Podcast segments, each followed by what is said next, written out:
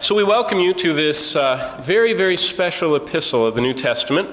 And last week we learned that there are three things very special about it. First of all, this book of 1 Thessalonians is an early book of the New Testament.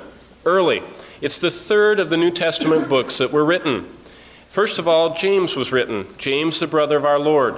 Uh, as he was a very crucial and important leader after he was converted. He wasn't saved till after the Lord's uh, earthly ministry. He was a very jealous and proud brother that didn't submit, but when he did get saved, he became one of the most notable early church leaders. That's the first epistle. Galatians was the second epistle of the New Testament, and then 1 Thessalonians is third. The second thing we learned is it's a very specific epistle. James is written to the 12 tribes. That's to all the Jewish uh, people scattered throughout the ancient world. The book of Galatians was written to an entire province, the province of Galatia, which was one of the Roman provinces of modern day Turkey. But the book of 1 Thessalonians was written to a specific local church, which makes it very exciting for us because it was written to a group of people just like us. A group of people in the first century called out of a hostile, pagan, Greek, ungodly city to Christ. And the third thing we learn is that it can be located very specifically in the New Testament, and that's in the book of Acts. And you don't have to turn there, but I'm going to quickly survey what we surveyed in, in length last Sunday night the introduction to this book. And it's always best, and I understand that. Uh, uh, there was a ladies' Bible study this week, and everyone was talking about the book of Hebrews. And Bonnie came home after the Bible study and sat down and said, uh, Tell me all you know about Hebrews. And I said, Well, let me tell you everything that surrounds the book of Hebrews. That's how we understand the book of Hebrews, right? It was written to those Jews that were sitting on the fence, not sure if they wanted to follow Christ or go back to the temple. Well, to understand the book of 1 Thessalonians, if we look at where it fits in the book of Acts, and basically, 1 Thessalonians is introduced to us in the 17th chapter of the book of Acts.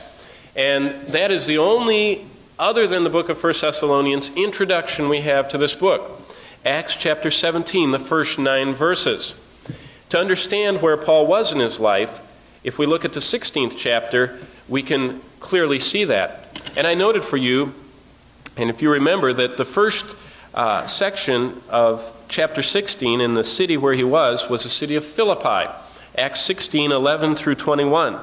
And we find out that while Paul was in Philippi, he had a wonderful but painful ministry. He had a wonderful ministry to the Philippians, but it was painful. You remember what happened to him. He was beaten uh, because he led this demon possessed girl to freedom from her demon possession.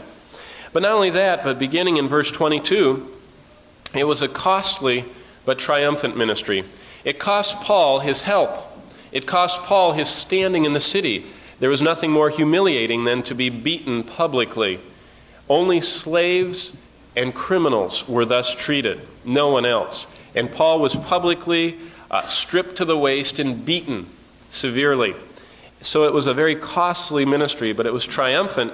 And as you look in the 40th verse, as he leaves town, uh, it's fascinating to note that the man who was beaten within an inch of his life by the Romans and thrown into a uh, inner dungeon, it says in verse 40 of chapter 16 of the book of Acts, the last line there, uh, that Paul encouraged the brethren and departed. Here he was the one that had paid a significant price in his own body for these people, and he's the one that encouraged them.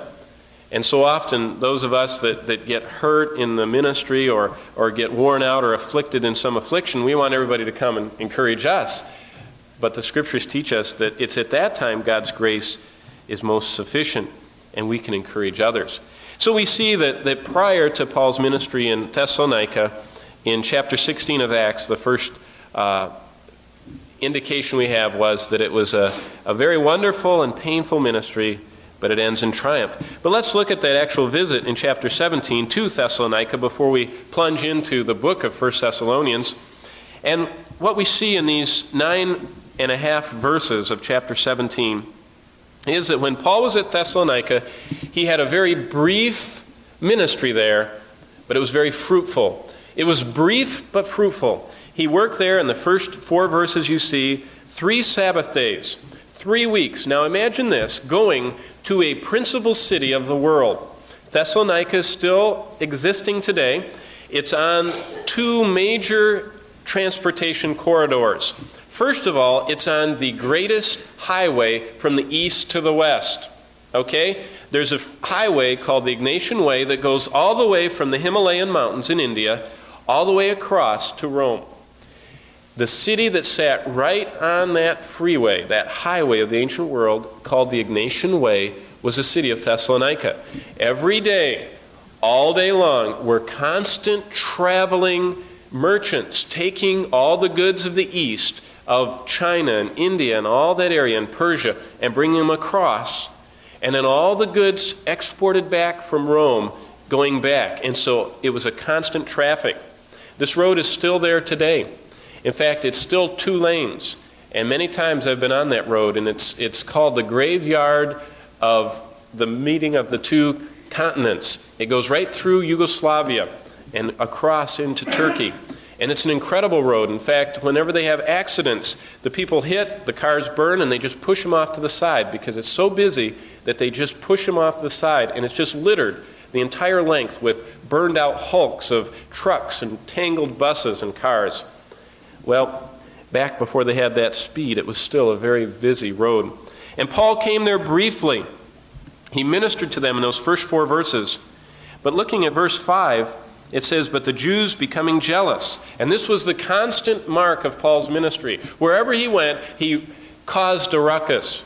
Not on purpose, but because he was so concerned that the truth be given and that he give it forcefully and truthfully and directly that there were always, verse 5 of chapter 17 of Acts, the Jews that became jealous. And they took along, as we saw last week, some wicked men from the marketplace, those people that sat around waiting for something to happen. And what we see is not only was Paul visit, Paul's visit there brief and fruitful, but it was also difficult. But what's wonderful about it is if you look at, at verse 9 and 10, not only was it difficult, but it was enduring. And when they had received the pledge from Jason and the others, they released them, and the brethren immediately sent Paul and Silas away by night. But look at verse 10, what it says. The what? The brethren. In this very brief visit to this pagan city, the city that was a seaport, and you know all that comes of seaports, uh, the, the type of life that sailors live when they come in briefly into shore and then take off again. This seaport city with this major highway going through it, this ancient metropolis filled with all the vices of the ancient world. And just to remind you, uh, one of the oldest of all the vices that we know in our world today, and that's what this city was like, if you can imagine the wickedness. But what's amazing is that that brief ministry that Paul had endured. And that's what we're going to look at this morning. Why? And what I want to ask you is what type of man and what type of message did that man have, the Apostle Paul, as he went to a Greek seaport city, briefly stayed, suffered immensely, again, as he was thrown out of town? What type of message did that man have for these people? We'll now turn to the book of 1 Thessalonians, or continue there if you still have your finger there. And let's look at his message. What kept that brief visit of Paul, that brief ministry of Paul, perhaps six or eight weeks at the most, what kept that ministry alive? What kept New Life thriving in the midst of such a hostile pagan city? What kept the small beginning flaming alive into a vibrant witness for Christ? In fact, Thessalonica, the church still exists there today in Greece. There is still a Christian church holding to the orthodox doctrines of the scriptures in Thessalonica 20 centuries later. Thessalonica was known through the centuries as a missionary church. They sent missionaries to Europe and all through the Central European Slavic peoples. What was that which kept them going? Well, we noted last week it can be found in the third chapter, the 13th verse. And let's turn there, and then at the back of your bulletin, I'm going to share with you uh, these special, special themes of the chapters, which all centrally uh, bear around this 13th verse of the third chapter. Look at that, chapter 3, verse 13 of 1 Thessalonians.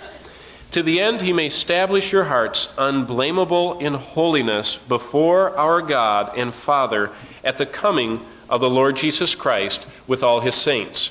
What was Paul's message to these people? Brief, yes. Difficult time there, yes. But a fruitful ministry. Why? Because chapter 3, verse 13, he had an enduring message to these people. He said to them, If you will bow before the God of heaven, you formerly, as we'll see in the days to come, were idol worshippers. These people worshiped graven images. They bowed down to shrines and all types of pagan uh, sacrilege and all that surrounded that. How could they live differently? He said right here by allowing the eternal God to establish your hearts in unblameable holiness. So that's the message, Paul. How do you make it practical? Well, let's go through the book and beginning at your notes there. I said, let's learn today, right in the middle of your notes in the back of your bulletin. Through Christ's promised coming, we have five things. And Paul gave this message, he gave this theme. He said, I want you to have unblameable lives before God at the coming of Christ. I want you to have this holiness. How do you have it? Well, he tells them in every single chapter, he mentions the coming of Christ. And through Christ's promised coming, we have, first of all, chapter 1, verse 10, we have a present hope of salvation. And that is to be contrasted with what they didn't have when they were pagans in Thessalonica. The greatest curse of the ancient world was the hopelessness. And if you can read Latin, if you are from the old school, I remember when I went to school, I had to take two years of Latin from a Roman Catholic priest that came to our school and taught us Latin. And I didn't like it then, but I'm sure glad now. Because if you can read Latin, and if you ever travel in the ancient world and look at those inscriptions, you see that the ancient world was a world of hopelessness. And one of the most fascinating contrasts is to see in the streets of ancient Rome the gigantic edifices of those imperial, wealthy leaders of the Roman Empire with their huge tombs, and in great big letters inscribed, the mournful hopelessness of death. And just six feet under the ground in the catacombs, to see the glowing eulogies of their present hope of salvation that these people had. Not only did they have a present hope, but it didn't end there. They had a future joy in homegoing. And this is something that should just throb in our hearts that it's not just for now that we live. It's not just to try and pack in as much as we can here in this life, even in service for Christ, because we have a future joy in our homegoing precious in the sight of the Lord is the taking home to be with Him of His saints, the scriptures say. And we saw that in verse 19 and 20 of chapter 2, that there was that future joy in their hearts of their homegoing. Chapter 3, verse 13, which we already noted this morning, the theme of the book, this theme impresses on our heart that there should be a constant cause for holy living. A constant cause for holy living. That there should be in our hearts as there was back then. And it's interesting when one of the ancient historians, Herodotus, was describing the Greek culture, he said that the Greek culture was best compared to a cesspool. And I believe that this church in Thessalonica, especially as mirrored in the 13th verse, would have been a holy island floating in the midst of that filth that they had. How did they do that? Well, 313 teaches us there should be a constant cause. Because of Christ's promised return, we have a constant cause for holy living. Did you think about that this week? Did you think about that as, as we walk through life, as we're confronted with the world, that I have a constant cause for holy living, and so should you, because of Christ's promised return. Well, the fourth aspect of Paul's message to these people is in the fourth chapter, verses 17 and 18. We have a constant source of comfort. We have a constant source of comfort. Because of Christ's promised return, we have the one who will make all things right. Vengeance is mine, saith the Lord. The Lord will recompense. We don't have to be vindictive in our lives. We don't have to be going out and making all wrongs right. Because someone is keeping the records, and we have a constant source of comfort. We have a constant source of comfort when we see beloved Christians wasted by disease. I remember going to the one hospital in Los Angeles.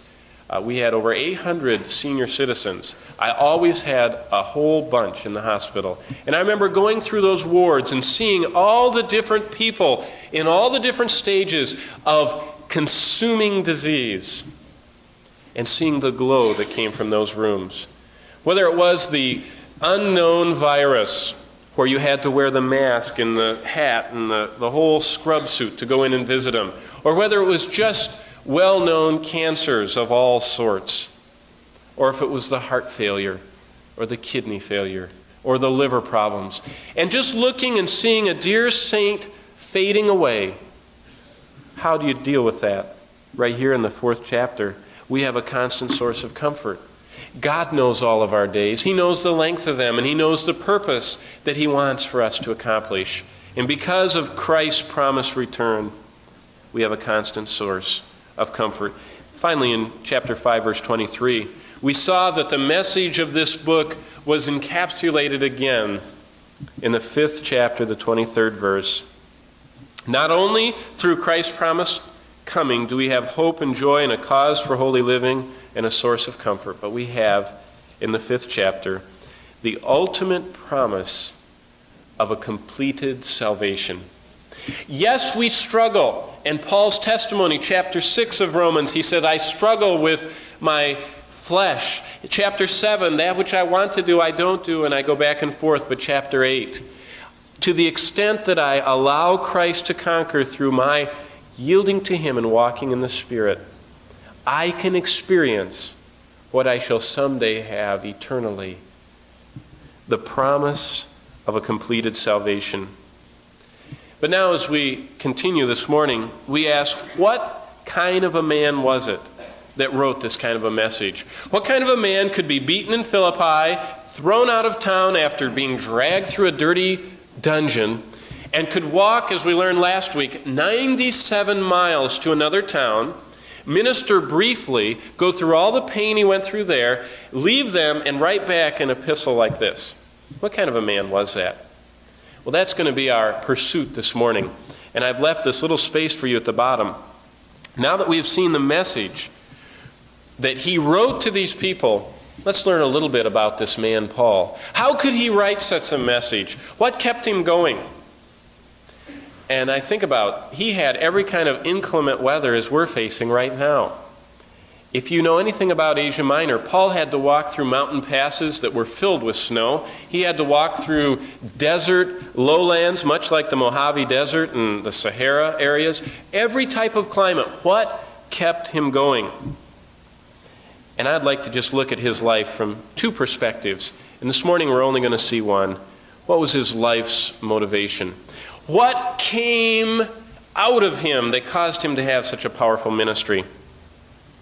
And I would say this that Paul embodied the life of Christ more than any other single human being. And all that we saw in this theme of 1 Thessalonians, this present hope of salvation and the future joy of homecoming, and all those things that we saw in that book were just the outflow of this man's passion for Christ, his motivation to be like Christ. And that motivation, if you were to take all of his epistles and to just put them together and to distill them down and say, Paul, what made you tick? Paul, what kept you going? If you were to do that this morning, which we will do, you'd see that there are really some very basic secrets that he had to his life. And you see him coming out in Thessalonica, you see him coming out in the book of Acts, you see him coming out in all of his epistles, you see them coming out to the very end of his life in the pastoral epistles as he sits in a dark, dank, putrid Roman cell called the Mamertine prison. Those same secrets are oozing out of his life because he had a motivation to pursue Christ. And we're going to look at that this morning. Well, what was the secret of Paul's life? And I want you to do some turning around this morning. We'll, we'll stick into uh, 1 Thessalonians in the next few weeks, but this morning I want you to run all the way around it. Turn to Colossians. That's the next door. It goes uh, Galatians, Ephesians, Philippians, Colossians, 1 Thessalonians. Turn back one book to Colossians. And the first secret of Paul's motivation, the first secret of Paul's life, how he distilled the Christian life down to keeping him going, walking with his wounds and walking in the midst of affliction is that he had a breadth of vision. And if my prayer is to be crystallized this morning, it would be that this congregation has the same secrets motivating us to ministry that the Apostle Paul did. Because his life was written merely as a picture of how a human life can be channeled into pursuing Christ. And the first thing we see is Paul had a breadth of vision. You say, what does that mean? Well, Colossians 2:9 tells us one aspect of it. Let me read that to you. For in him all the fullness of deity dwells in a bodily form. Paul's telling us a little secret there in that second chapter, the ninth verse. And actually, this is what he's saying. He saw the carpenter of Galilee to be the image of the invisible God. Did you catch that? Look at verse 9 again of chapter 2 of Colossians. For in him, that's the lowly carpenter of Galilee, that's the lowly itinerant prophet preacher that everyone got all amazed about quickly and followed, and then they left him behind and let him get crucified. But Paul said, I have the big picture, I have the breadth of vision. I see that the carpenter of Galilee, the man from Nazareth, the despised servant that suffered and died, I see who he is. And who was he? Verse 9. In him all the fullness of the Godhead, of deity, dwells in a bodily form. What does this mean? And how does this impact us today? Well, I wrote down a few things. That truth is a dividing truth of all time for all who ever shall live. Jesus Christ and who he truly is divides all who ever live in this world. Anybody that comes to your door knocking, hello, I'm from this or that church. Hello, I'm from this or that group. The one thing you need to find out immediately is who do they see that carpenter of Nazareth to be? Who do they think that, that itinerant preacher from Galilee was? Well, all people will either know him as he is in truth or they won't. There is only one scriptural, biblical, orthodox, eternal portrait of who Jesus Christ was, and that's right there in Colossians 2:9. He is the embodiment of all that God is in a human form. He was God. He is God. He is the second of three persons of the Trinity, and He is the one to whom all must bow for eternal life. All churches, religions, and faiths must submit to the scriptural portrait of Christ to be orthodox and true. It doesn't matter how well meaning, how good, how historic, how formerly they might have thought of that, all must submit, for Christ is the touchstone of truth. He is, as you know, the way, the only way, right? There are not many ways to God. Even as I was sharing with people this week about Christ, they say, Oh, yes, uh, I, I know him through my church. I say, Well, if you truly know him, you'll know him the same way that I know him because he is the only way, he is the only truth, and the only life. Paul knew and followed and taught only one Lord. The image of the invisible God was Christ. And so, Paul, as, as he had this motivation of heart, it was first of all a breadth of vision. He saw who Christ really was in a world that had just relegated Jesus Christ to being a great prophet. That's what he still is to many people. Those who thought he was a great teacher, uh, the Muslims say, the, the people that follow Allah, they say, and I remember being on a train once in northern Africa with a whole carload of Muslims riding around Morocco, and they said, We want to practice our English and talk. And I said, Okay, let's talk. Uh, and they said, Are you a Christian? I said, Yes. They said, Christ was a great prophet. I said, Yes, that's true. But they said he was just a prophet. And I said, no, that's not true. And then I started thinking I was in Muslim country and they all had those big swords on. And I thought, my, my. But you know, they believe in Christ, but they just believe he was a great prophet.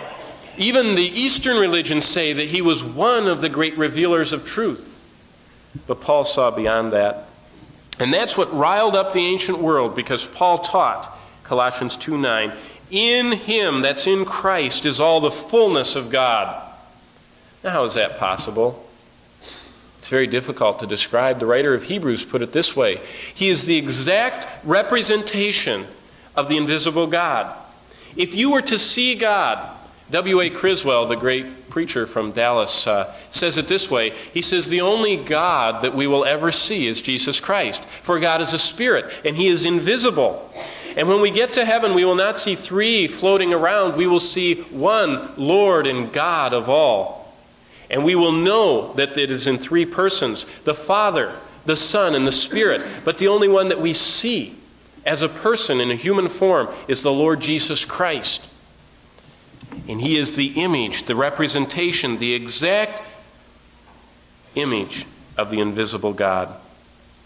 So, Paul's motivation was first in his breadth of vision that Jesus Christ was the image of the invisible God. But what else did he have in, in this vision that he saw? How did he translate that into ministry? Well, turn back another couple verses or chapters.